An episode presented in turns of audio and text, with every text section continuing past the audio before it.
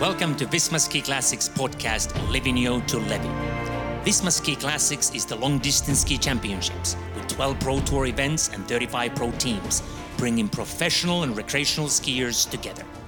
We will analyze the events on the tour, portray the legends of the sport, and help you to become a better skier.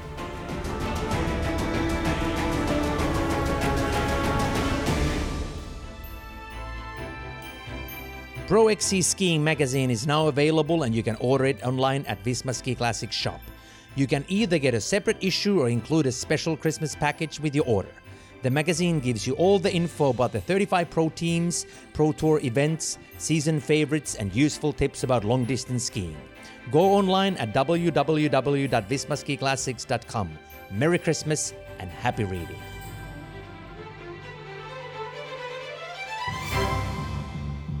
Greetings and hello to you all, all the Visma Ski Classics fans out there. Uh, it's a beautiful day, I hope, everywhere where you are.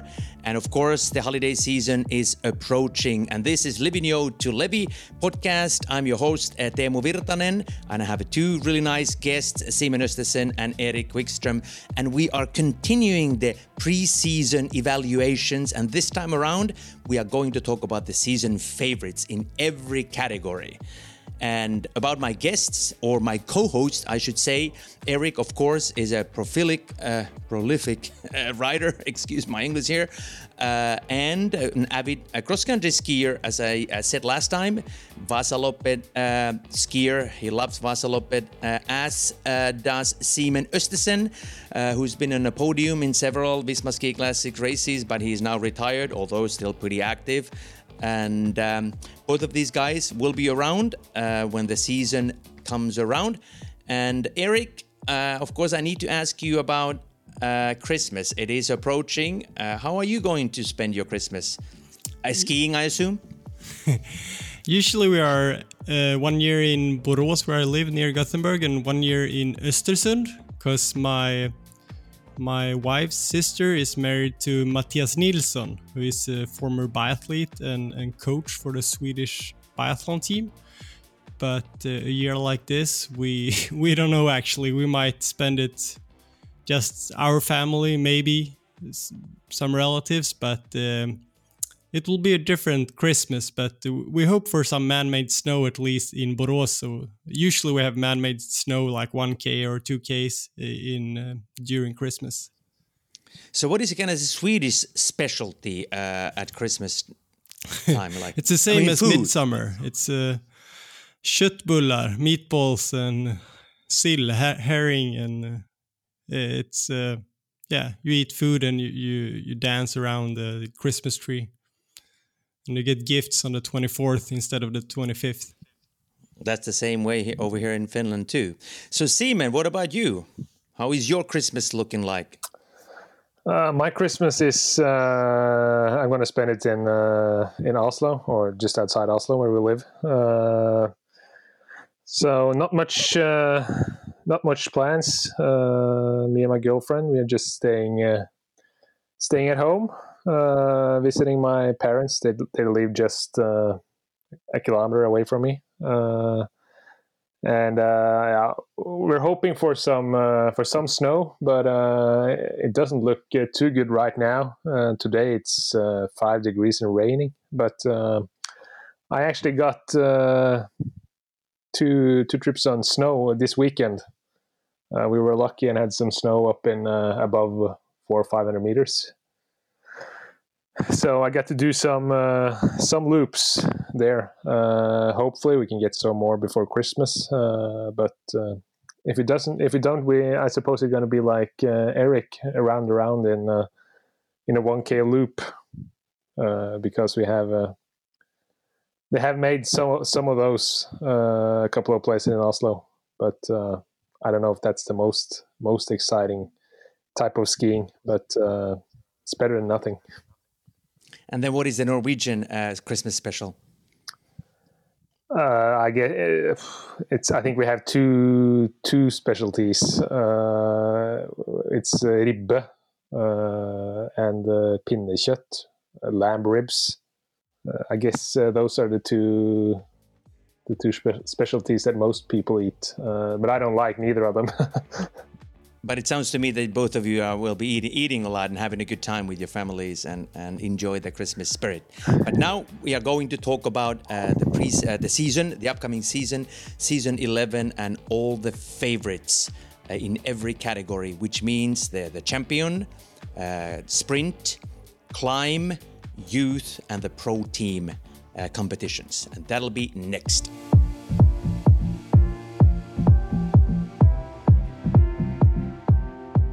And we get started with the pink bib. This is the youth category.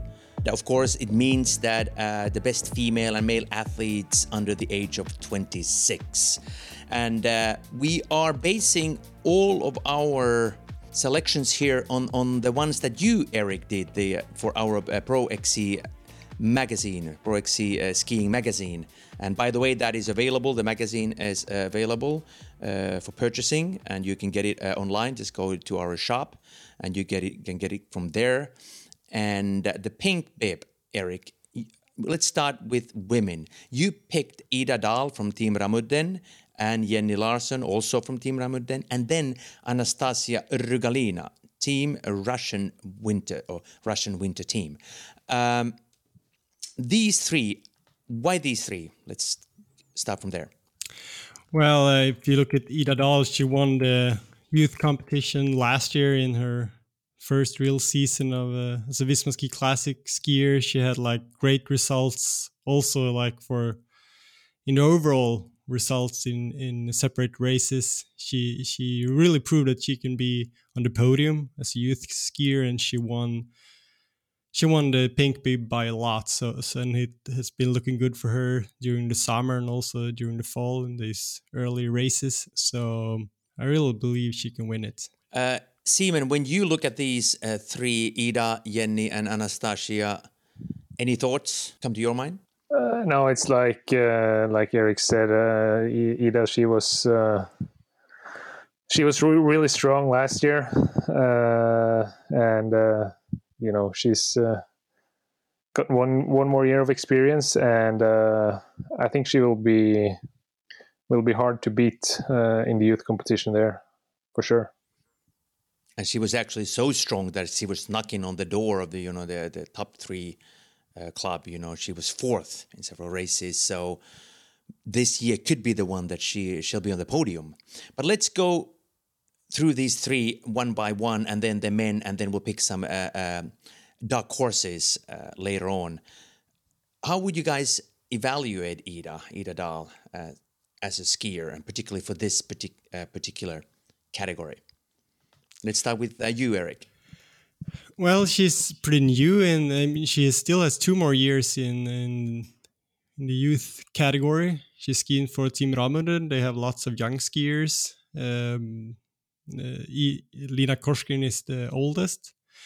Uh, and I mean, for first season, there's lots to learn. It's lots to improve in double pulling. It usually takes some time to like last all races. Uh, both Ida Dahl and Jenny Larsson, they have been not totally sure they will double pull everything. Uh, sometimes they choose kickwax, and we could see in uh, Bruksvallarna, the first race, it wasn't sure either if they should go with or without Kickwax. But I mean, if you looked at Ida's results, to be fourth in Vasaloppet, the biggest and the most prestigious race, it's uh, it's just awesome. And, and of course, they help each other. They are at the same age, Ida and Jenny. They are on the same team and they have Lina to look up to. Uh, and they also have Max Novak on the same team. He's also in the youth category, but for the men. So um, yeah, they're looking strong, and um, I don't see.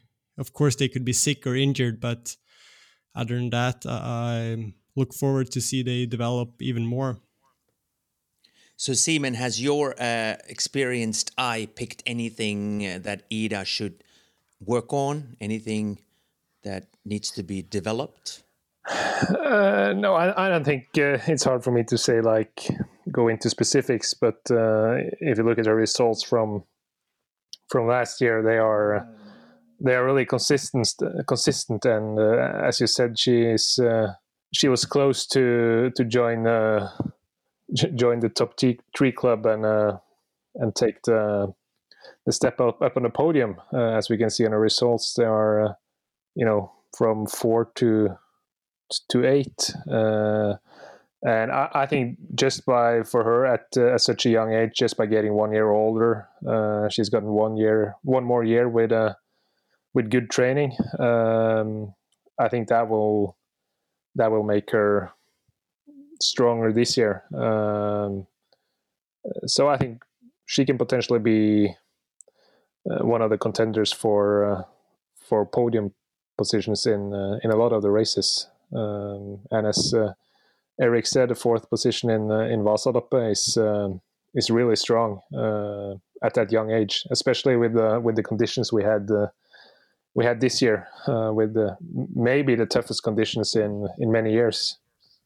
Yeah, I agree with you guys. I think her maybe her uh, uh, the only weakness is her inexperience. That she needs a little bit more experience to be a bit bolder and and uh, just go for the you know the podium. It was pretty amazing what she did you know last season, uh, being that young and being you know having a first season this year, assuming that the training and everything has gone well. Because sometimes we get the second season dilemma, which is that you train too much or you get too eager and you instead of going up you go down that could also happen uh, which has happened to so many athletes but i think you know she she will be a really really uh, i mean not just in this particular category but she will be really strong in the in the yellow bib as well i think Jenny then what about her i mean she had a good season as well although not as amazing as maybe Ida's uh, But I think, I mean, you know these skiers better, Eric. But I think she's she was pretty much at the same level when they started, correct, uh, with with Ida, when they went before they entered the you know their long distance arena. Yeah, but, but interesting with Jenny is also that she got the second place in the Cortina skating race, a challenger race, and uh, that's usually a good sign. I mean, if you look at all the the very best skiers, the champion skiers, they're usually pretty good in skating as well. If you look at uh, like uh, Petter Eliassen or, or uh, Astrid Øyre Slind, Britta Johansson Norgren, and so forth, they are pretty good skaters as well. And um, I think that's a it's a good sign. So I believe she has a good future as well, even though she was just five points ahead uh, the third place in the standings last year, and she was quite far behind Ida Dahl. Do you think she could be as strong as Ida come the new season?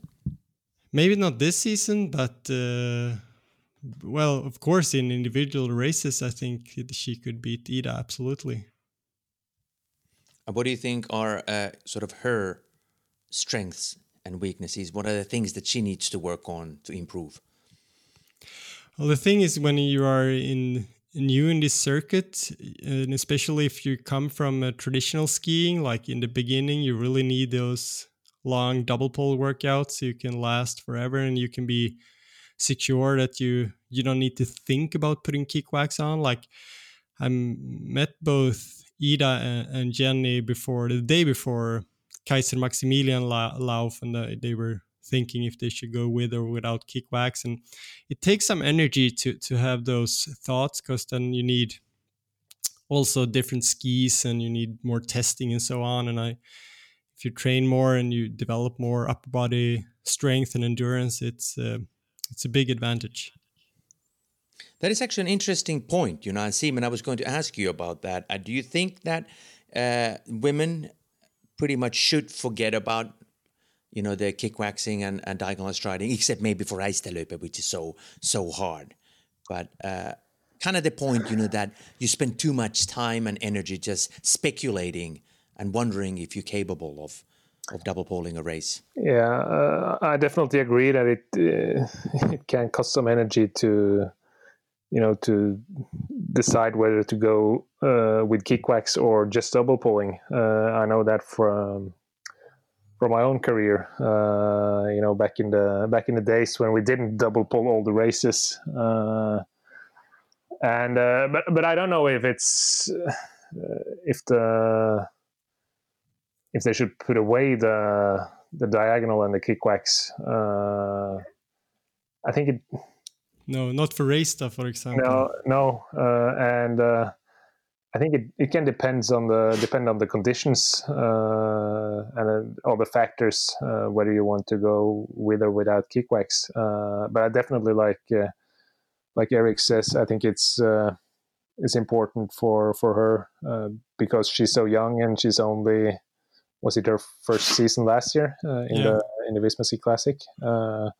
So that's that's that it's important for her to build up her uh, her strength in her upper body and you know the the double pulling endurance uh, so that she, so that you know that she can she can do the races uh, just double pulling uh, I, I actually think she used kick wax in like in the first race in, in Sweden in Bruksvallarna a few weeks ago. She I think she used kick wax and Ida Dahl double pulled, and in that race Jenny was was 11th and uh, Ida Dahl was 17th. So so I mean uh, in that race, Jenny beat Ida, and those races are pretty tough to double pull since it's all up and down. Well, that remains to be seen. You know, if the what happens next next season uh, in terms of you know double polling and diagonal striding, and as we said, Reistadløpet is definitely a race where most skiers, pretty much everyone, uh, everyone ends up using uh, kick wax. Uh, Anastasia Rugalina, Russian winter team. She is your third choice uh, for the Pink bib in, uh, in the women's race. What do you see in her, Eric? No, like if you look at the result list from the youth category last year, so you have Tia Krukan in third place. She's too old now, but Julia Angelsjö was fourth. But Anastasia have a like a her when she has a good day, she has a a better day than Julia is skiing lots of races uh, and like an even she's pretty consistent and so on. But Rugalina has a higher capacity, I would say. So if she's doing more races, I think she can take lots of more points. It's a good point that you you just brought up. You know, uh, a lot of skiers are getting too old for this category. We have many, many good names that could be good contenders, but they are t- you know, they were born uh, in 94 which is uh, or maybe even earlier than that so they're not uh, eligible you know for this particular category anymore because you have to be 26 years of age or below that so that's that's a good good that you pointed out because there's so many of those um, we need we Seaman, need more young skiers to to see how fun it is to to do the Visma Ski Classics races that is true. Although there are more coming coming in every year, we're getting more and more.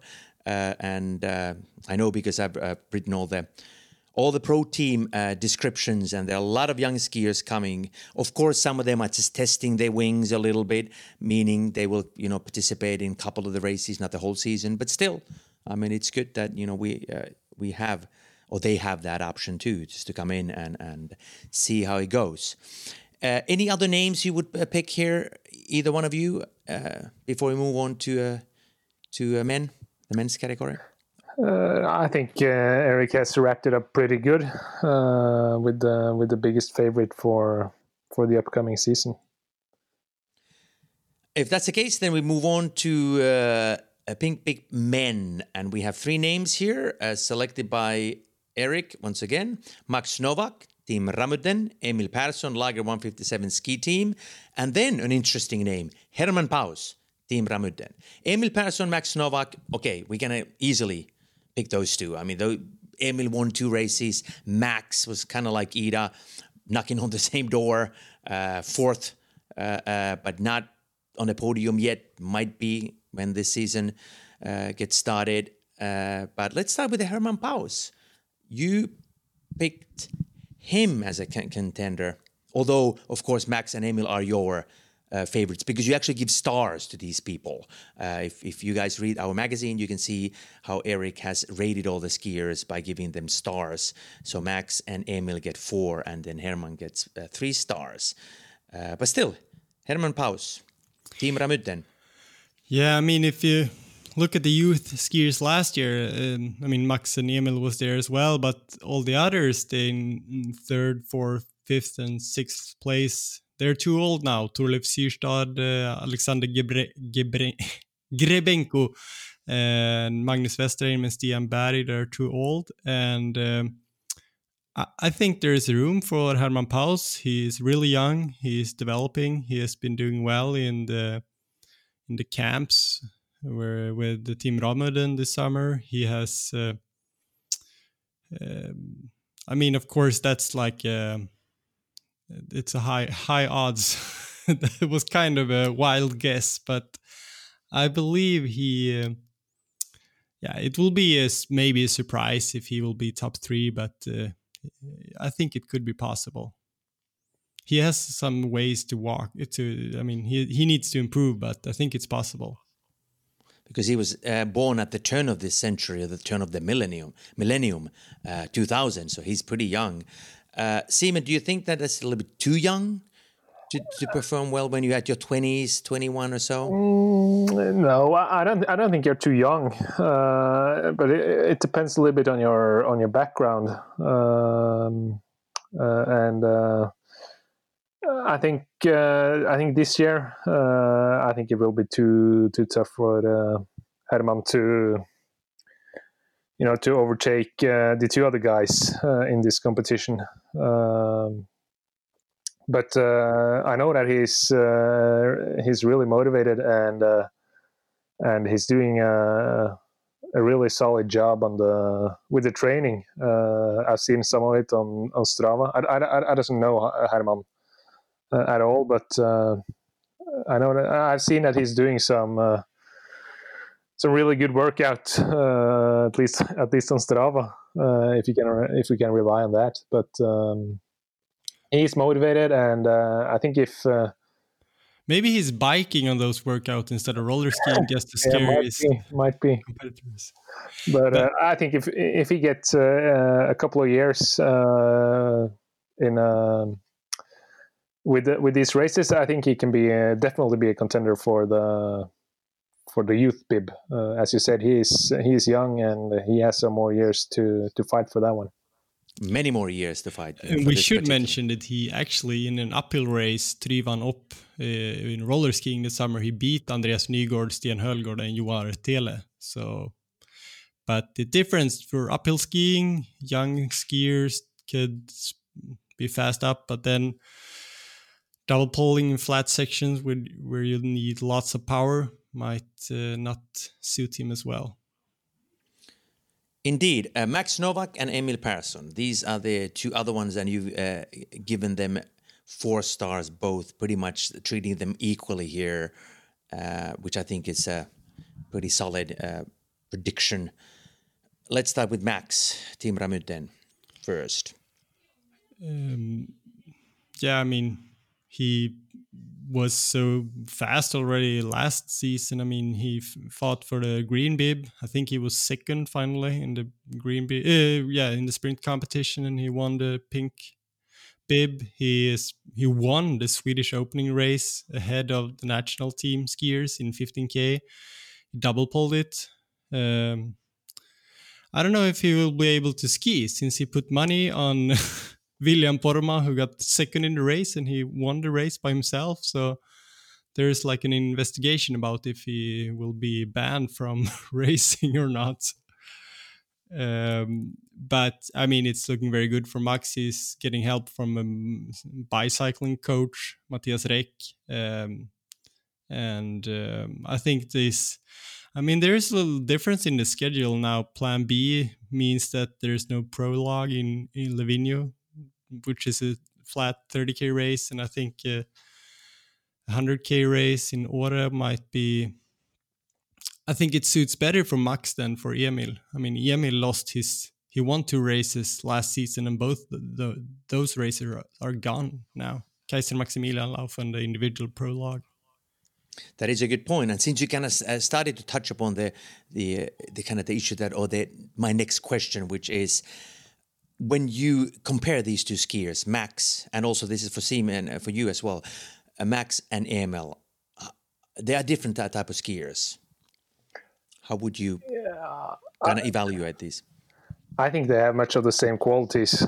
Uh, uh, both have a both have a good uh, a good sprint finish, and I also think when they are when in shape, they they both have uh, a high capacity. Uh, I think you know um, Max did some good races in uh, a really good result in in Jizerská last year, which is a tough course. And uh, Emil he won uh, uh Kaiser Maximilian Lauf, uh, and that's also uh, a really tough course with some with some serious uphills both in the start and at least the last 10 12 kilometers um, so I, I, think I think that in my opinion they have much of the same qualities. Uh, so in the end, I think it depends on on which of them that, that will you know maintain maintain their their shape throughout the whole season.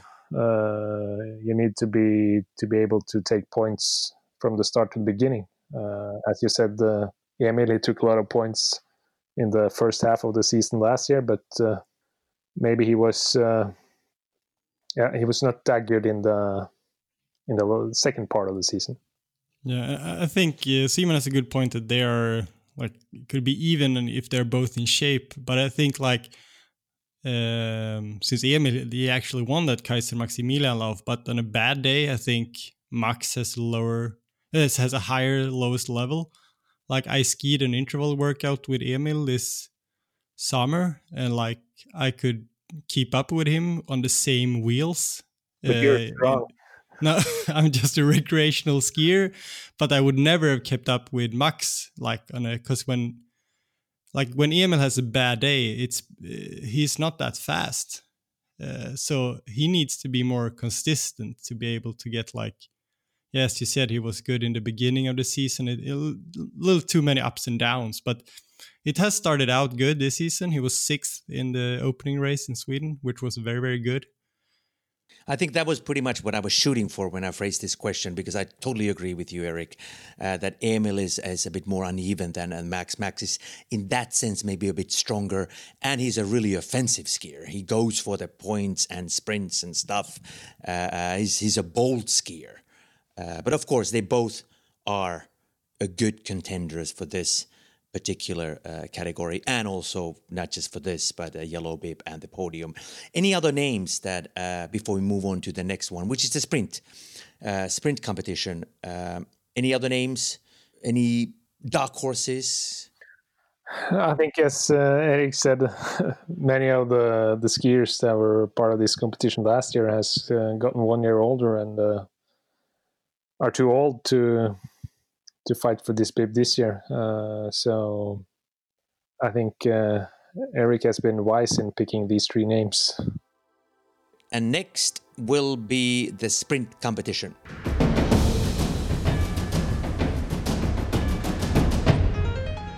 Now you can be part of Visma Ski Classics. Sign up for my pages if you haven't done it yet. You can be ranked among other skiers, including our pro team athletes, and compare your ranking with your friends. You can also get different pins that measure your achievements. So go to vismaskiclassics.com, sign in by clicking my pages on the top, and get ready for action in Season 11. And the Green Bib, the sprint competition. Uh, of course, we have lots of good names here, and an interesting name in the men's category is that Anton Karlsson, the former sprint king, uh, is finally returning, although he will most likely uh, shoot for for the uh, you know the yellow bib. But let's see your selections here. Uh, without further ado, uh, Lina Korsgren, you gave her four stars. Anikken Gjerde Alnes from Team Ragde Eiendom, three stars, and Linn Sømskar, Team Nordic Athlete, also three stars. Eric, why these three? Well, it's kind of harder category to pick. It's easier with the pink bib, but uh, I think Lina she enjoys sprinting, uh, and she's usually in the peloton. Britta Johansson Norgren, I didn't put here. She has she loves to sprint, but I think this will be a year when she's going to be more calm. But that's just a guess. Um, so Lina, because she's a strong overall skier, she has been she had a good summer, and uh, Anikken because she has proved, at least in the sprint races in Norway, that she is very, very fast. Checklist, she can beat everyone in Norway in a sprint and on a good day, which she has done. And Linn Sømskar is a very good sprinter. And um, a, a double polar since she has she has won Alliansloppet, which is uh, a roller ski race. So I actually wanted to put uh, uh, Linn Sömskar as a contender for the yellow bib, but it turned out to be a joker because she hasn't been doing so much uh, long distance skiing. We'll talk about Lina Korsgren a little bit uh, more in detail once we get to the yellow bib because I think that's the main uh, main category or the main race uh, she's going for. Of course, she's the um, she won the uh, you know the pink. Uh, not pink, sorry, the green a green jersey last season. So this is, of course, a category that she's the the, the biggest favorite. But Anikken and and Linn, uh, Simon, when you think about these, they're both new names. Yeah, they uh, uh, they are, and uh, I think those two are they are a bit different skiers from from Lina. they are more more sprinters, or you know, more kind of the qualities of a sprinter, especially in the you know in the in the finish. Uh, but as you say, they they haven't done done so many of these races before. Uh, so I think it's I think the competition in the among the women is a little bit different uh, than uh, among the men because uh, and I think there are not so many uh, of the girls that you know are focusing 100% on the on the green bib. Uh, but maybe we will see that this year with skiers like uh, and and Linn. Uh, we don't know we know that yet, but maybe they are want to focus, you know, on hundred percent on the on the green bib, like I've seen some of the skiers doing in the in the men's uh, class. Yeah, that's interesting because we we um, there's that's not so common, and it might be because most teams they don't have so many women as they do men, and then it's it's kind of hard to like uh, to use one skier just for the the sprint bib. So I will see. I mean, Team Ragde they don't have so many girls, so it might be hard for them to put her only for the green bib. So what do you what do you guys think about Anikken and Linn? Uh, generally speaking, not just for this particular category, uh, because both of them are rookies uh, in the game, uh, established skiers. How well can they really perform, or will they be uh, rising stars, pretty much like uh, Max and Ida were last season. Yeah, if I mean Lina is strong, she likes double pulling. She her boyfriend is um, Ragnar Bragvin Andresen. He is a very good sprinter. I think he is world champion in, in 100 meters or maybe 200 meters roller ski sprint. So she has um, she can learn from him for like the the very short sprints. Um, I actually sat next to her in a, in a wedding a few years ago, and um, I think she is motivating for skiing many more years. And you believe that both Linn and Anikken can be really strong skiers next season, overall? I, I don't know about Anikken and double pulling. Uh, I don't know if Seaman has can.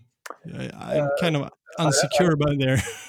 Yeah, uh, I know that she's been working a lot with it, uh, and uh, I guess you have been uh, you have been on a training camp with uh, with Team Ragde or Team Extra Passionate before, and you know it's it's some hard training they're doing. Uh, Every workout. Yeah, so I, I, think she has focused a lot on on the double pulling and you know the long the long sessions, um, so that she can so that she can do the do the long races um, only double pulling and still be still have some power left in the in the end but you know it's she hasn't done the races before and uh, i guess she she's as curious as us about how how things will turn out That'll be interesting to see how these two new uh, skiers will perform. But I think in this category, it, as you said, you didn't put Britta here, but I think it'll be between Lina and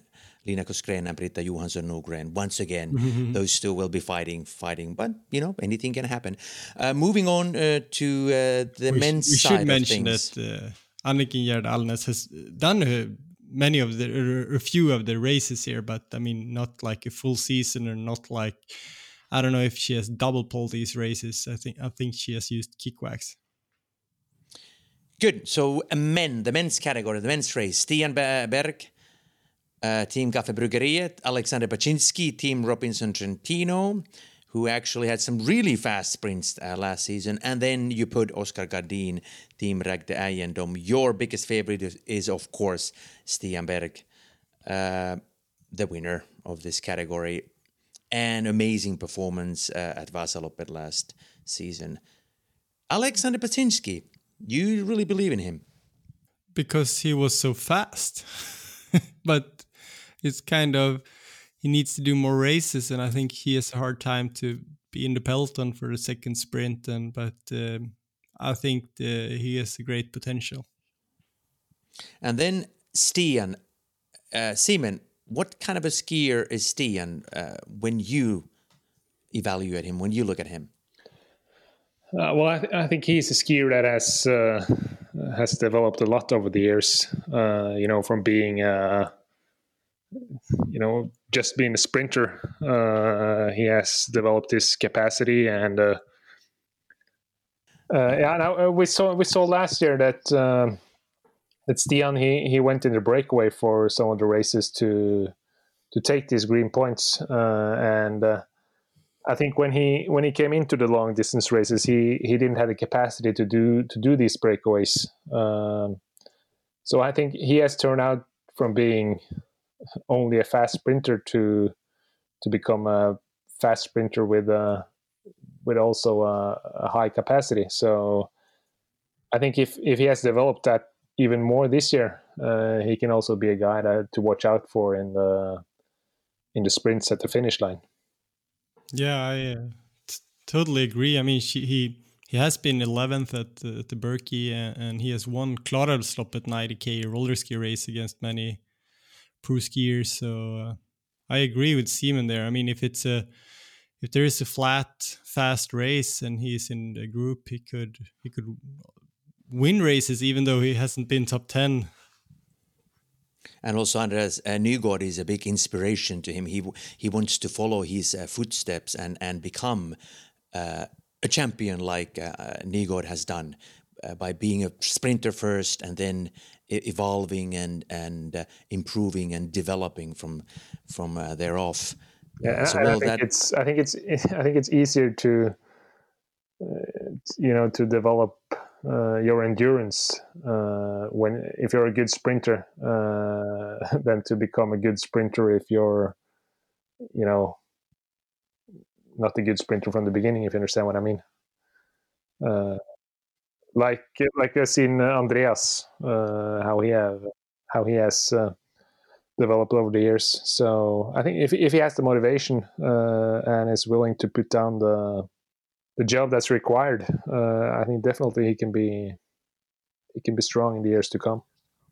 And then Oscar Kardin, uh, why did you pick him? Do you think that he will go for this category? Uh, and he's your countryman, Eric. So yeah, I picked him because I mean he has been second, fourth, and third in the sprint competition last years, and I mean Ragde has such a strong men's field. They have Eliassen, they have uh, they have Anders Aukland, they they can use one skier just for the green sprint, sprint bib, and I mean they should do so. I mean he's not the fastest guy, but I think I mean he's a strong skier overall. He can he can be on a podium in a race, and uh, if he goes for the, the, the sprint points, he can take. Uh, he can accumulate some points, even though he won't win sprints in, in the way that Baczynski and Stian Berg does. Two other names that I'd like to uh, uh, pick up or put on a bit of a pedestal here in this particular category is Max Novak. I think he will go for points. Uh, and then Anton Karlsson, we don't know what he's going to do. I mean, he is the former uh, sprint king. Then he got injured and he was away uh, last season. Although, most likely, he will go for the you know the, the overall competition. But maybe those two could be could be skiers that we'll see more of in this yeah. uh, competition. Yeah, it uh, definitely could be, and I mean they don't have anyone else really to. Lager 157 doesn't have a specific uh, green guy like they have a, a lumberjack guy, so um, could be. We'll see. I mean, after Anton won the green bib the first time, he said for the other season I will go for the green bib again, uh, but instead he would was injured. But I don't know if he postponed that uh, goal or if he's going. I mean, he is in great shape now. He he he's been so good during the fall, so he might not use his energy for the for the green points. And also, Max just like Novak likes to go for all kinds of points, and he's, as I mentioned earlier, he's pretty offensive. Uh, so we'll see. Moving on to the next category, which is uh, the uh, so-called lumberjack, uh, the climb competition. So that will be next.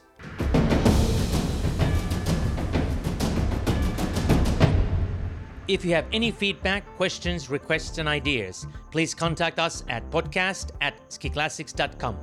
Enjoy our Livigno to Levi podcast and join the fun.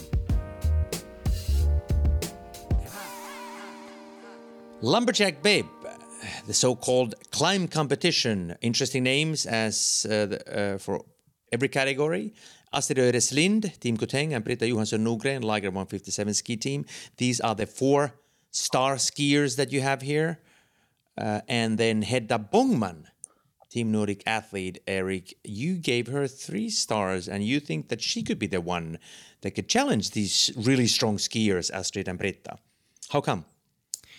When we talked earlier, Simon brought up some a good point there that like most lumberjack skiers are yellow bib skiers, since if you're a good uphill skier you're usually pretty good in the in the long distance races. And also those some of these checkpoints are, are quite far bit in, in the race. So i mean i have to admit that Hedda Bångman is, is kind of a you need to spice this up a little bit. It, it would it would have been uh, it would be a, sensational if she can manage to do it. But i mean she skied world cup and she has um, some good traditional results and maybe team nordic athletes want some i mean it's a new team and maybe they want to get some attention and and maybe they will tell her hey let's go for the lumberjack bib.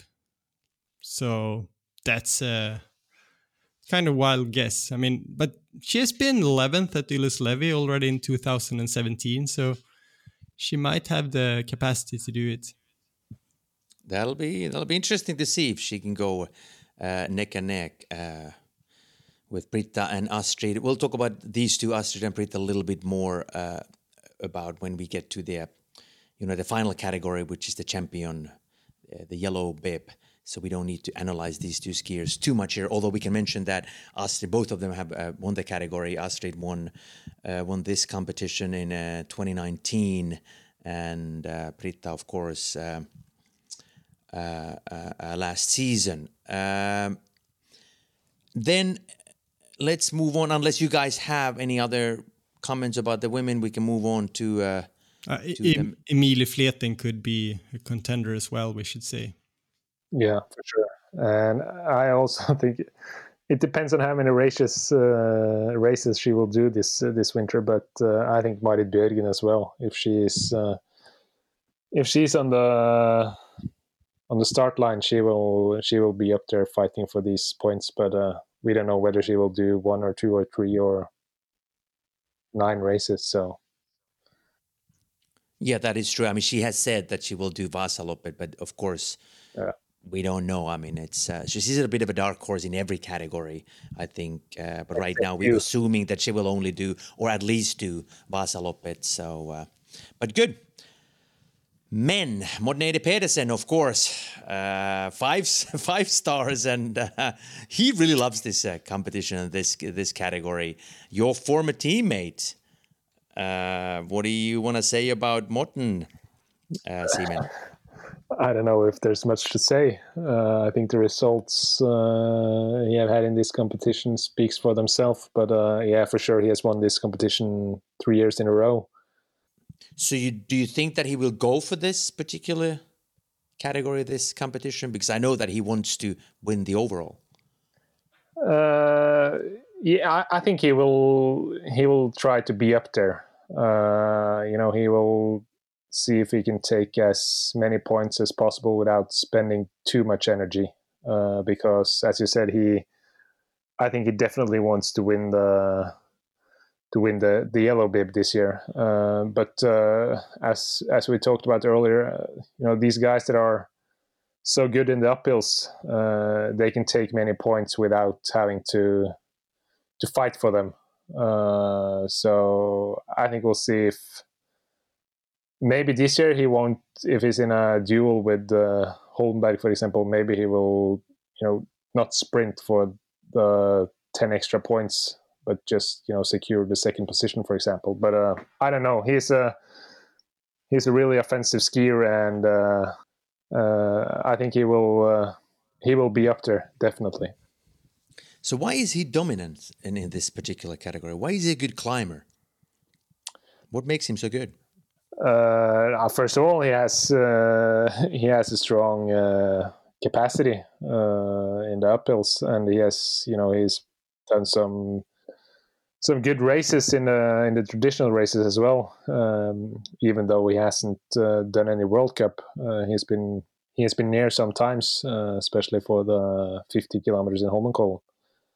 Uh, but then also his uh, he has a really good technique uh, in the uphills. Um, I think he's maybe the best uh, uphill technique in the in the field there. So, and he's also, you know, he he's he's offensive and he likes to you know stay in front, take control. He's not afraid of uh, you know attacking in the uphills. Um, so I think he's he's strong mentally, um, and that's some factors that make him that make him strong in the in this type of terrain. He's really strong indeed. Andreas Holmberg, Lager 157 ski team, he was pretty strong last season as well. So Eric, uh, you being a Swede, and this is your he's your countryman. Uh, what do you think about uh, his chances against Morten well, it, it was season. exciting to see last season. I mean, it was really a battle between those two many times, but I think Morten is stronger. But uh, we'll see if he will go, how much he will fight for the climb points. Um, it's a new team now. Maybe I don't know if he will think differently. I don't know Morten as well as, as Simon and you do, but I mean, he says that those climb points doesn't take any effort but of course that takes some effort. Uh, so I kind of I always hope every year I hope that Morten will just don't care about those points and go for the yellow bib instead. Um, but it's interesting. I mean, sometimes he is a ski. He is an attacking skier. He is wants to be in the front many times, and maybe he wouldn't do better results if he will be in the back in the peloton all races long. Maybe that's his way of skiing. So it's it's it's easy to say that just forget about the climb points and then you will win the yellow bib. Maybe that's not so easy. It's maybe Morten needs to ski the way he's skiing to to perform well. But uh, I think Andreas could win it. But uh, if Morten wants to win it, he he will. But do you think that Andreas will definitely go for this particular category? Yeah, I absolutely think so. And then why Ari Luusua? He's your third pick here, and I'm really kind of interested in in knowing your or uh, learning your uh, your idea behind this, and why did you pick him? Well, he, he is the first Finnish skier to reach the podium in, in Visma Ski Classics. That's uh, is that not enough? No, I mean it's I, I know Ari, and I don't think he will go for this particular. He's not the one who's an offensive skier. He's not the one who goes for the points. He really wants to do well in overall. He was a bit, if I may use, pissed off that he didn't do that well. He did well last season, but he wanted to be in a podium again. Yeah. Uh, and uh, so I don't. I mean, he's a good skier. I have really high hopes for him. I don't think he's going to go for this particular category.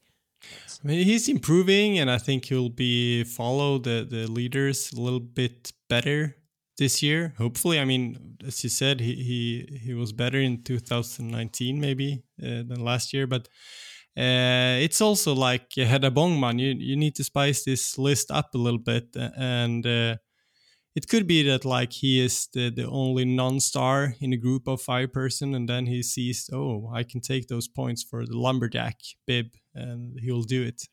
Could be, could be. That remains to be seen. And of course, we need to find out uh, what team he's going to represent. Uh, I talked to him uh, quite recently. He's still around. We don't need to worry about that. He's still still going strong, training hard, harder than uh, ever before, and he will be strong come this season. And uh, he's kind of waiting to see how they uh, when and how the season gets started. Uh, but we definitely will will see him around. Any other names? Any dark horses? Any uh, jokers? I think that's what you call them. Uh, yeah, I think uh, I think all the the other guys that are capable of uh, winning the yellow bib, uh, they are also capable of of winning the the lumberjack uh, jersey. Uh, uh, we we saw it. Uh, I think it's three years ago when when Morten and Asle had the they had a really hard fight on the climb in uh, Ylläslevi. because suddenly he, he hadn't fo- he hadn't focused on the on the jersey earlier in the season, but uh, he picked a lot of points in Reistadløpet and uh, maybe one other race, and suddenly was in a position to you know take the jersey. Uh, and I think that can happen to to some of the other favorites as well. Uh, we have seen have how Petter Eliassen has uh, has raced some of the some of the races the, previous years, and uh, he's capable of uh, you know going away from the from the whole peloton and uh, take a lot of points on his own. So I think it uh, it will depend on on how the many of the races uh, develop, uh, whether it's a small group getting away with the favorites or whether it's you know it's a large or a bigger group um, where people can you know sprint for the for the points like in uh, like in Livigno, for example. Uh, I totally agree agree with that. So we have two more competitions, two more categories left, and next we will talk about pro team favorites.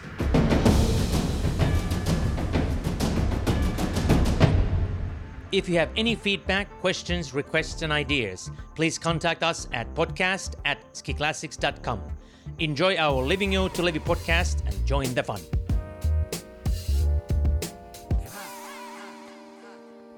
Pro teams. This is always an interesting category.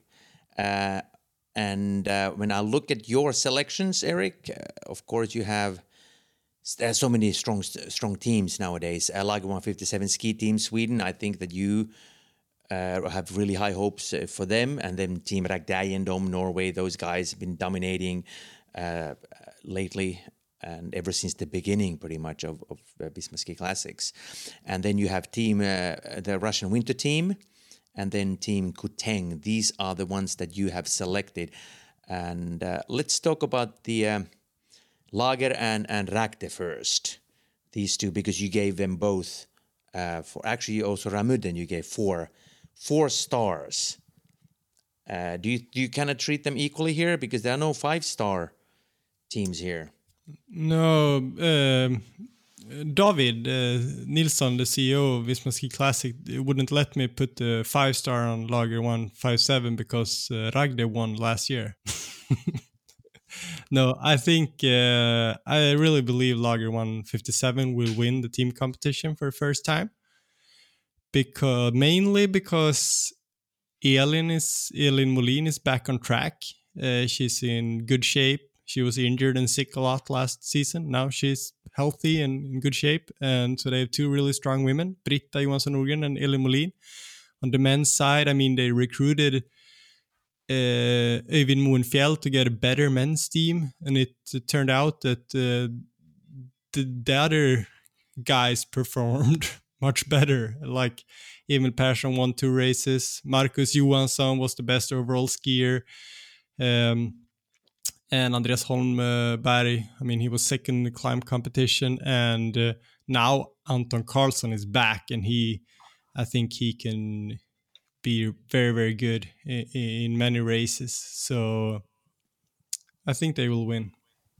So, Simon, do you agree uh, with Eric, or uh, do you think that Team Ragde Eiendom, the house that uh, the Aukland brothers built, I think both those teams are uh, are really strong, and uh, they are the biggest favorites uh, in this competition. Uh, and I think uh, I agree with uh, with Eric that I think I think Lager one five seven will take more points in the in the women's competition than Ragde because they have Britta, which is so strong and she's so consistent, and as he said, uh, Elin has taken uh, some steps during this uh, this training season. we don't know how many races uh, Marit Bjørgen will do, and we don't know what kind of level uh, Anikken will be on. But on the on the men's side, I still think. Ragde uh, maybe will take more points than Lager 157 if the guys are in uh, are in their normal shape uh, with uh, both Petter Eliassen and Andreas Nygaard. Um, and also, I think uh, Oscar Kardin, uh, he has been on the podium before, uh, and if he if he finds his uh, his best shape, he will definitely be up there as well. Um, so, and then you have both Anders and Joar. they can do a do a solid job for for the other guys. So I think on the on the men's side, I think in my opinion, the Ragde is still the the strongest team, uh, even though uh, we saw that uh, Emil and uh, Marcus Johansson um, developed a lot last year uh, with the two victories and uh, podium positions, and they have Anton Karlsson back this year, but. Um, I don't think it's enough to to match uh, Nygaard and Eliassen. Yeah, I tend to agree with you, uh, uh, Simon, there. Although, as you both uh, pointed out, the biggest question mark uh, within the team Ragde Eiendom's ranks is Anikken, Anikken Alnes, and, and her performance. I don't think Marit Bjørgen will do that many races, uh, and still, it's not going to be that easy. A lot of people have high hopes for her, but I don't think she. I mean, she will be strong, but it'll be really hard for her to beat uh, Britta and, and, and, and Lina and Astrid and the, the, the greatest uh, skiers uh, in the field. So I think that that is a big question. Uh, but and, as you said, another big question is like how the uh, the season. Like usually, Lager 157s are pretty good in Livigno. They get lots of points there, and Ragde is still kind of in uh, in preseason mode, and then as long as the, the season proceeds, Ragde is getting more and more points. And this could be how they train, but it could also be how the races are. Like, for example, uh, Reistadløpet and Ylläslevi, they are tough races, and Birken, tough races. Um, maybe this plan B with a with a 100k or a Fjällsloppet instead of a, a short pro individual prologue will be beneficial for Team Ragde, probably actually. So um, yeah, yeah. I, I, agree, uh, and I think as you said, if uh, I think if Lager 157 want to to win this competition, they need to take take more points in the end of the season. So they, yeah, they have they always been kind of bad, not bad, but they haven't performed so well those last three races. No, so they need to be on a higher level on uh, in the second half of the of the season. And since we are talking about the points, I think it's a it's a good time to remind the the listeners uh, of the kind of the point accumulation in this particular category because it's a bit more complicated than in, in the other ones. So in the in the pro team competition, uh, the the points are determined by the the champion. Think the champion points uh, and uh, the two male athletes, uh, the best two male and the best two female athletes, and then the total sprint points are taken into the the count, and then the total climb points, and fifty percent of the youth points, and then at the end of a race, the the team that get gets the most points will then get 200 points and then the second 170 points and so forth all the way down to the 13 points. So this is kind of the accumulation of the points uh, uh, and Uh, moving on to uh, uh, to other teams and our evaluation, Team Ramudden uh, also four stars here. So Eric, you think that they, these guys will definitely be a be a contender? As I said in the in the last episode of this podcast, I, I think they should have recruited Tord Asle Gjerdalen when he was a free agent. Uh, then they could have won the team competition, since they have a strong women's field with Lina Korsgren and Ida Dahl and Jenny Larsson, and uh, they have Max Novak, uh, Max Novak on the men's side. But then, like they have Herman Paus and uh, uh, Johannes Eklev, uh, but they don't get that many points. So, um, I mean, they will be good, but they need one more really strong uh, male skier. That's probably the the problem that they have. They have good, great skiers, but they still need that superstar. I mean, Max could turn into one, and it was the same with Ida, uh, and Lina already is a superstar, but particularly on the men's side, uh, as Simon pointed out, uh, both Petter Eliassen and Anders Nygaard, they are really, really strong there. So, uh, team uh, Russian Winter Team and Team Koteng, these are interesting teams, really strong teams, but they both have some uh, problems uh, facing the season, or problems, I mean, in terms of winning this particular uh, category. Russians, I think their biggest problem is that uh, the skiers are not doing all the races. And Team Koteng, uh, they've lost a couple of good names there. So, what about these two? Uh, you, Eric, gave both of them three stars. So, obviously, you don't think that they will be as capable uh, of winning this category as the, the, the other teams we just talked about. so you, you mentioned there, we, we don't know really about the Russians. I mean, we saw Ermil Vokuev ski the World Cup now. He performed well, top 30, but uh, we don't know how much they will ski. It will be in ski classics, but I mean they had a podium by Rigalina last year in the women's field, and so they, they have both strong skiers on the men's side and the women's side, but it, it's it's really hard to tell. Um, and with Koteng, uh, uh, well, they lost Kari Vikhagen Gjeitnes. She retired, and also Tore Bjørseth Berdal retired, but well, they recruited Emilie Fleten and they have Torleif Syrstad. Uh, and then we have it's a little unsecure about Chris André Jespersen. He won a race last year, but we don't know how much he will ski. Uh, they have Stian Hoelgaard. He has been on the podium many times. I don't think he ever won a race. Maybe it's time for that. No, he hasn't yet, uh, and and and he hasn't won Vasaloppet yet, and he's been on the podium five times in a row.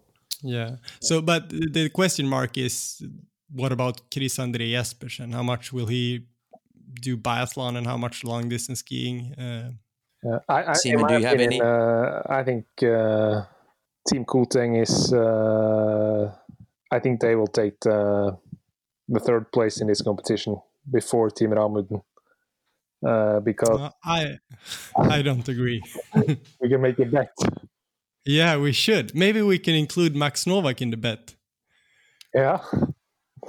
Uh, no, but I think uh, uh, they have two uh, two strong girls.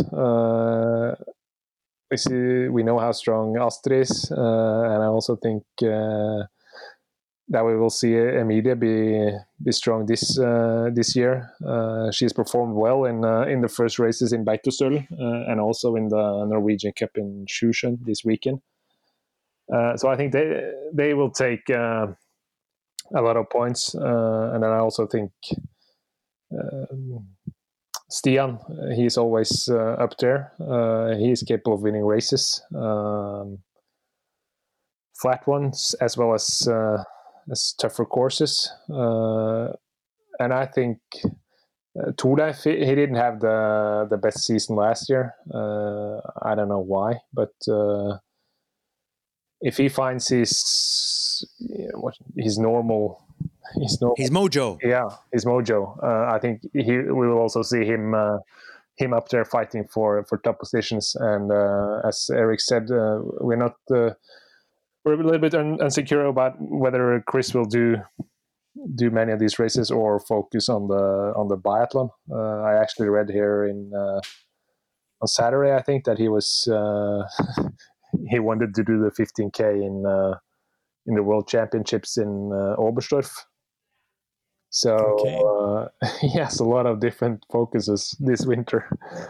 Uh, but uh, if if he's on the on the start line, he he can win races as we saw last year. So I I will go for uh, Team Koteng in the in the third place there in this uh, team competition.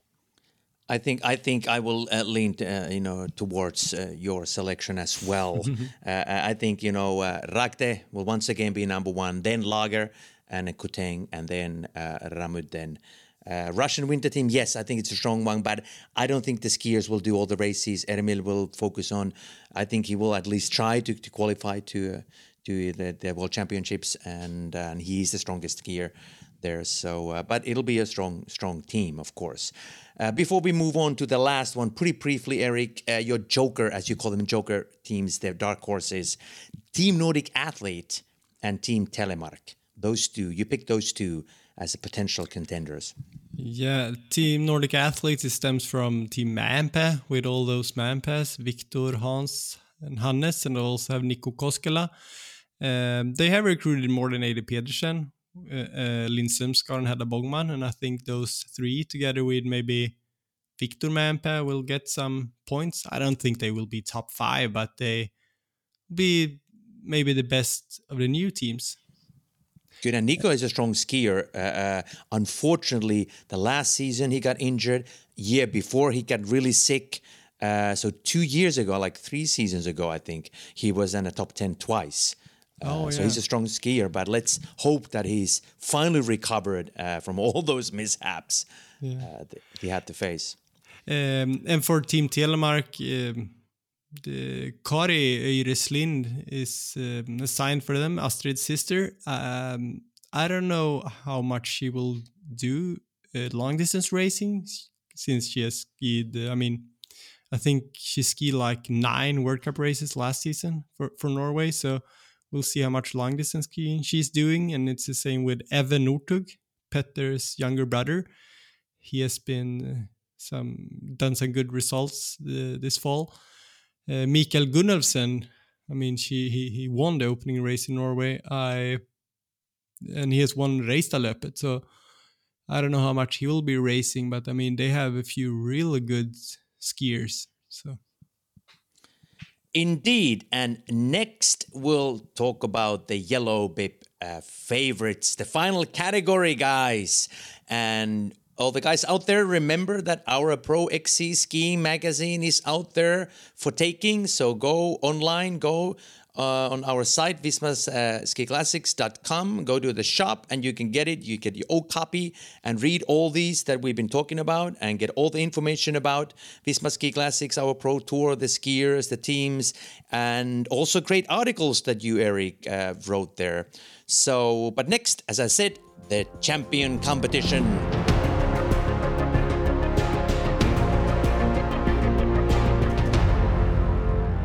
Yellow Babe, the champion competition. Of course, this is the most prestigious one. And uh, let's hope that we'll get the full season, of course, uh, since we're still in the midst of the uh, the pandemic. Uh, but when I look at your selections, of course, Britta Johansson Norgren, that goes without saying uh, that she's the strongest uh, favorite. You gave her her five stars. Then Astrid Øyre Slind and Lina Korsgren, of course, four stars. And Katarina Smutna, three stars. And Emilie Fleten, uh, three stars. These are your selections. Um, what do you think? Let's start with you, Simon, first.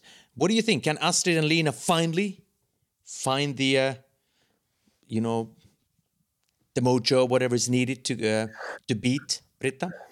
Uh, yeah, I, I definitely think they can. Uh, I think we saw last year that uh, that they had uh, taken one step, uh, you know, one step closer to her uh, in many of the many of the races, and she was not so superior than the others in that we have seen her in in the seasons before. Um, so I think I think that's definitely possible. Uh, we saw Astrid; did some uh, some really strong races uh, where she went solo for you know many kilometers, uh, just raced away from the others. Uh, and was it the the race involving Venosta, maybe? La Venosta, yes. La Venosta, that was uh, one of the most impressive races she did.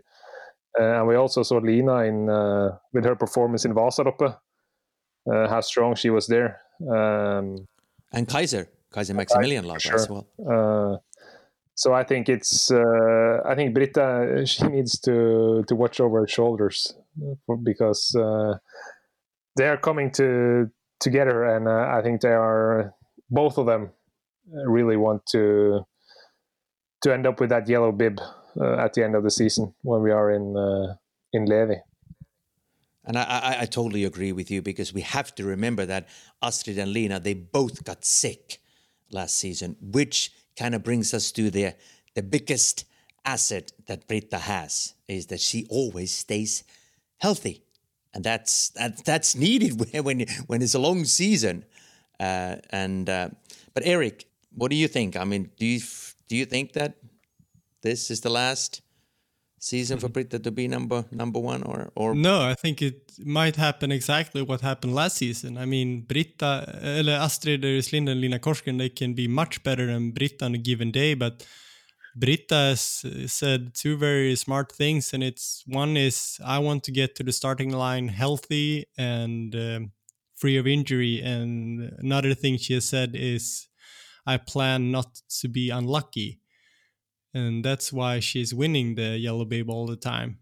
She's maybe not really the best best skier anymore. Like if everyone is in top shape and everyone is healthy i would uh, guess astrid or lina wins win but i still think it's to happen again that uh, the others are sick or health or uh, or injured. And um, and britta is to be more healthy so, Simon, which one of these three skiers, uh, Britta, Astrid, and Lena, would you pick or say as the strongest, is the best skier when everything goes well? I'm not talking about the overall, but just when when they're at their best. Uh, that's uh, that's hard to hard to say. I don't know if I want to, want to pick out one of them because all three of them have delivered so strong performances. Uh, when they are at the top level. So it's uh, yeah, I don't, I, I, I won't pick out one of them. Uh, I think they are they are pretty equal uh, on their top level. So I think it's. it's a good point. I mean, Britta has a very very high top level as well. That's uh, that's very true. Yeah, and I think, like Eric says, it's uh, the most important thing is to be as near as possible this top level during the whole season. You won't have any chances to if you are if you perform well in two races and then you're out four races with uh, with illness uh, while your competitors are are picking points. So I think that will be the key factor this year uh, for the for the women that want to to take the yellow bib. They need to be uh, as good as possible uh, through the whole season. Good points, but nevertheless, I think this will be the season. This will be the year when these two go really neck and neck, and uh, they, it'll be really, really exciting and thrilling to see uh, what's going to happen. I think there were like I mean last year was so exciting and so cool to see different different races. Lina being really really strong and Astrid also as you mentioned La Venosta uh, for a while it looked like that she's finally gonna go for it and, and win the uh, or even have a fighting chance. Uh, and then it turned out to be Lina and, and, and so forth. Uh, Katarina Smutna, uh, of course, we all remember her glory days. Do you, Eric, think that she will be able to? I mean, she's still a good uh, podium performer, but really to uh, to to win this overall competition?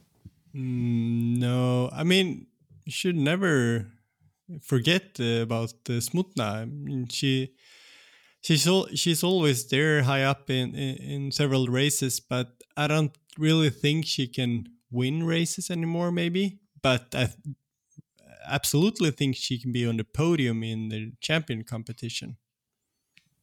And what about Emilie Fleten, your other choice? Yeah, what do you say, Simon?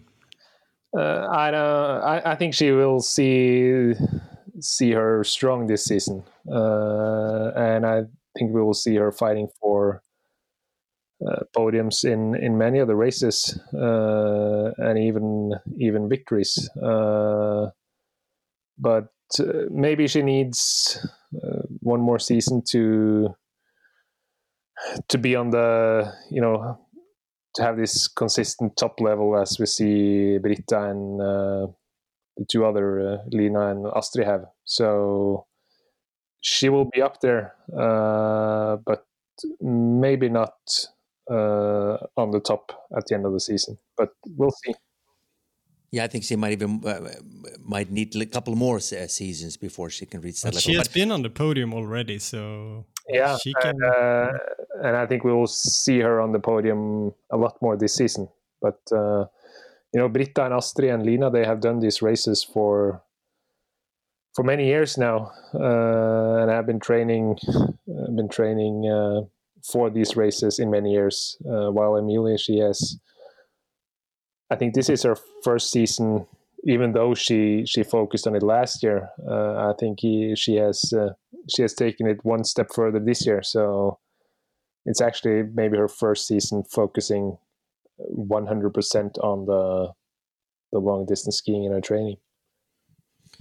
So your jokers are dark horses in this category, Marit Björgen and Linn Sömskar. I think we uh, have already talked about the, both of these skiers quite a lot, uh, and so I think we can uh, move on to the uh, the yellow bib, the men. The men's side of things uh, in the champion, the overall competition uh, in season eleven, of course, Andreas Nygaard, five stars, as Petter Eliassen the same thing. You have given both of them five stars. Uh, and it goes without saying that these two are probably the strongest skiers or the strongest strongest favorites in anyone's book. Uh, then Tord Gjerdalen, only three stars here. I actually would give him a little bit more. I, I would give him. Uh, uh sorry, I, there are four. There are four actually. Yes. Four. Yes. Okay. Sorry, I'm just looking at this a little bit. Yes, you're right good because I was I was going to say that I would give him a four star, but you have given him four star. Uh, Morten Eide Pedersen three stars, and um, then Marcus Johansson also uh, three stars. These are your selections, the five guys for this particular category. Let's start, and you, Simon, let's start with you because uh, these guys are pretty much uh, from your country, all of them except Marcus Johansson. Yeah. Um, they are. Yes, they are. Norway's, for some reason, so good at skiing. Yeah. Um, Nygaard and Eliassen, very different uh, type of skiers, uh, they, but they training together quite a lot. They they uh, always strong. Eliassen is probably the strongest and the best skier if stars align, meaning that every, everything go, uh, goes well. Yeah, uh, and the course is tough enough for him. Yeah, and I, I think uh, I'm totally agree with with Eric that those two guys they are they are the biggest uh, favorites uh, for the yellow bib, um, and uh, in my opinion, uh, Andreas he is uh, he is the biggest his biggest favorite of them all, and I think we will see him in the yellow bib when when we are finished in in Levi. Because he's he has become so strong uh, in the tougher terrains uh, over the last years, uh, and still he has he has one of the best finishes uh, among all the skiers um, racing out there, and uh, especially after a long and hard race. Um, so even though even though Petter is maybe a stronger skier uh, in the uphills, and his capacity is is higher um, on his best days. Uh, and we have seen we have seen how he has totally destroyed everybody in, in some of the races, like Marcialonga and Birkebeiner for uh, a few few years back, uh, and also uh, Vasaloppet uh, last year. Uh, how strong he was. Um, but I think he needs to have those top days to be able to outperform uh, Andreas. Uh, and uh, if those two guys come into the last 200 meters together, I think Andreas he will win, if not 10 out of 10 times, uh, nine and a half out of times.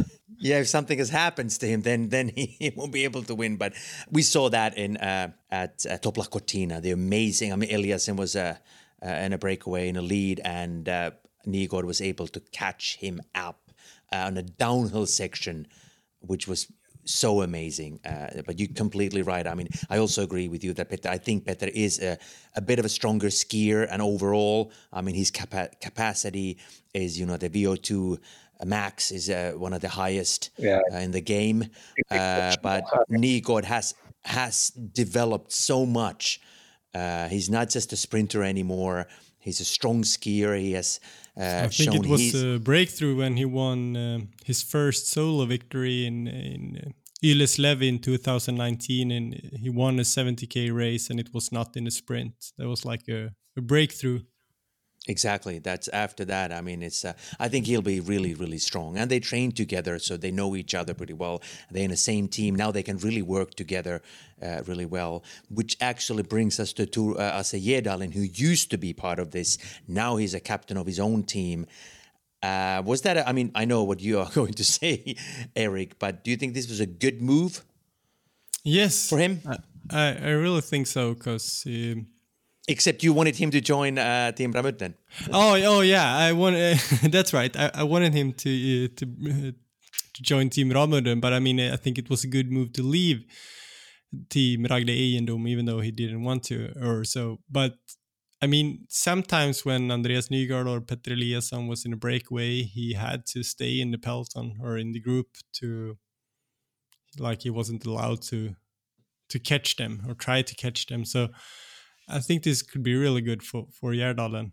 And if we look at, I mean, uh, uh Petter Eliassen, uh, there is some question marks on him. I mean, he he's been doing great this summer, but um, sometimes he's shocking. For example, when he used kickwax in La Diagonela last winter and he finished in 30th place. Uh, he also kind of surprising when he said in this podcast that he he's aiming for the World Championship in um, in Trondheim in 2025 um, when he's 40 years old. Like that would be a would be a dream for him. Um, I think that could steal some focus, just like with in the case of Chris Jespersen, who is a great skier, but he's like he, he he's doing some biathlon, some traditional skiing, some long distance skiing and we saw now, I think Petter only did the skating race at Beitostølen. Um, correct me if I'm wrong. Oh, that's. So I'm a little worried for Petter there, and that, uh, and since Gjerdalen has his own team now, and he's apparently in good shape, he's he's done some good races this fall. Maybe Gjerdalen could could be up there and, and ahead of Petter in the overall standings. Yeah, and we have to remember that Mr. Aviator Gjerdalen, he was second last last season, only 105 points behind Nygaard, and we didn't have the last three races that really suit him well. So he's always up there.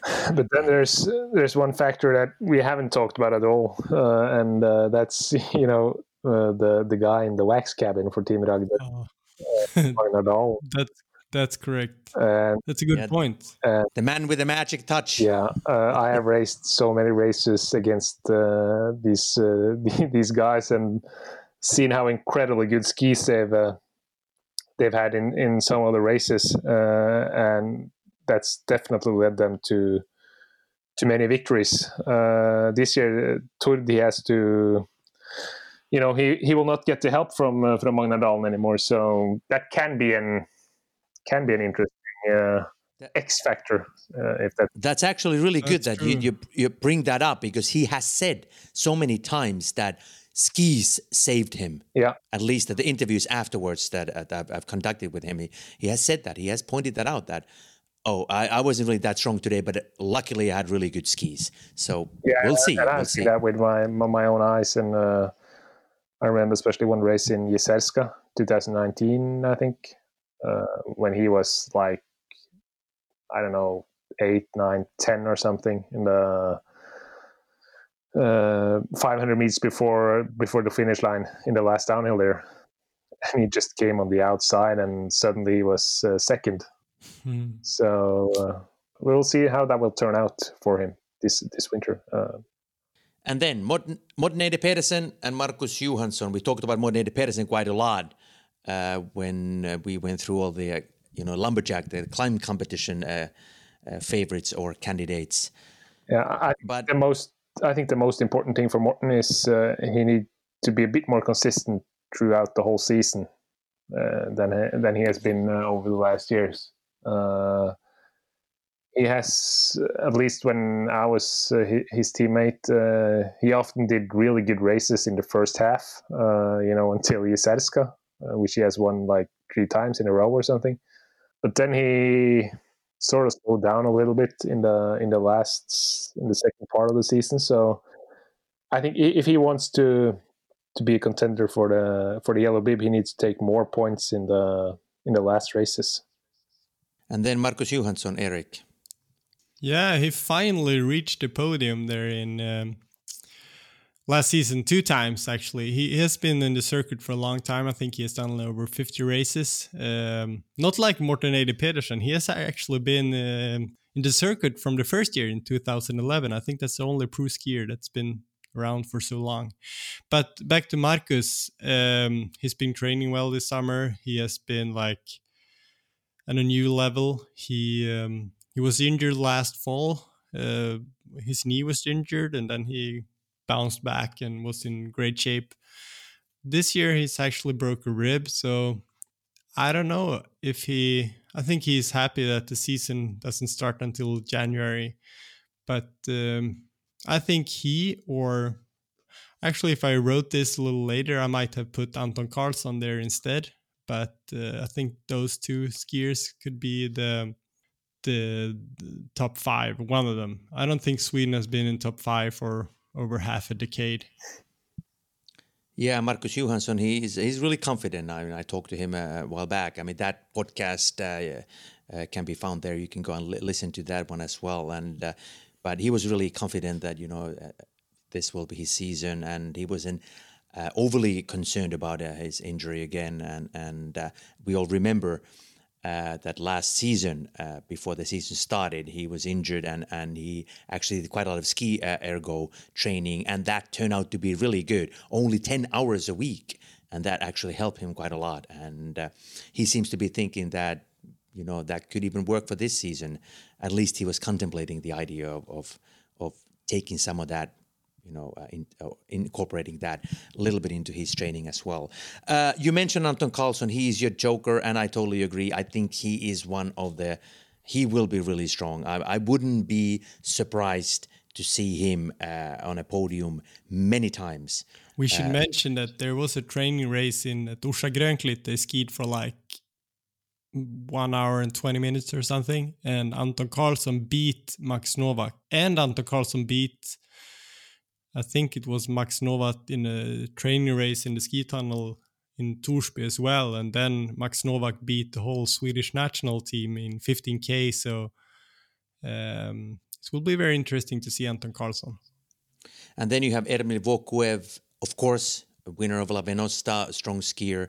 Although I don't think he will do that many races, uh, but of course the ones that he will participate in, he will be really, really strong. But as as a as a dark horse in this particular category, uh, I don't think he will do enough races uh, to to be even able to to fight for the you know the yellow bib.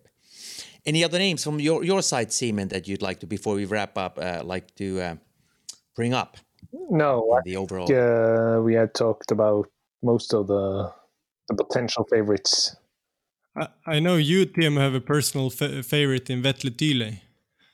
Uh, yeah, I yes, I like the I like the guy a lot, and I hope that he will be on the podium. I don't think he will be able to to fight for the you know the he that's his goal to fight for the yellow bib. I, I, know. I don't think he will be able to seriously fight for this, but to be on the podium first. Same goes with uh, Ari Luusua, of course, my countryman. Uh, I have high hopes for him. I think he will be able to be on the podium. He was pretty close. I mean, uh, when you just look at the results, he wasn't that far behind. Uh, he just needs a good team, good skis, and and uh, just needs to kind of find his way, kind of maneuver. Uh, a bit better, which is kind of interesting because he's actually a sprinter.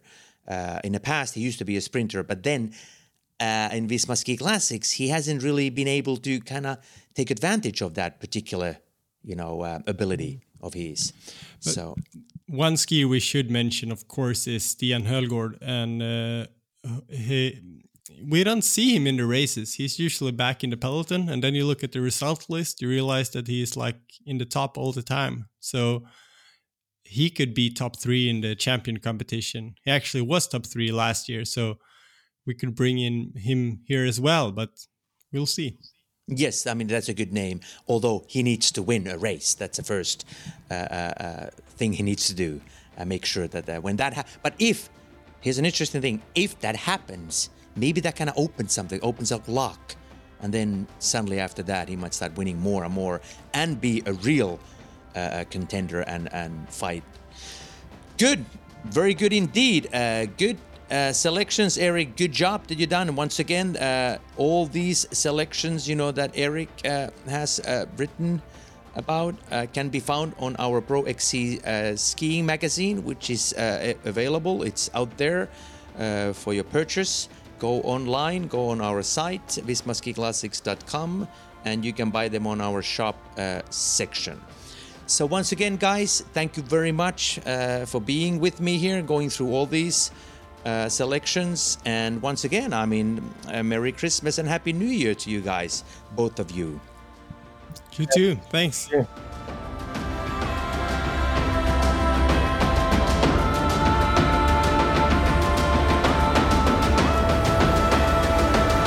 This podcast is a W Sports Media production.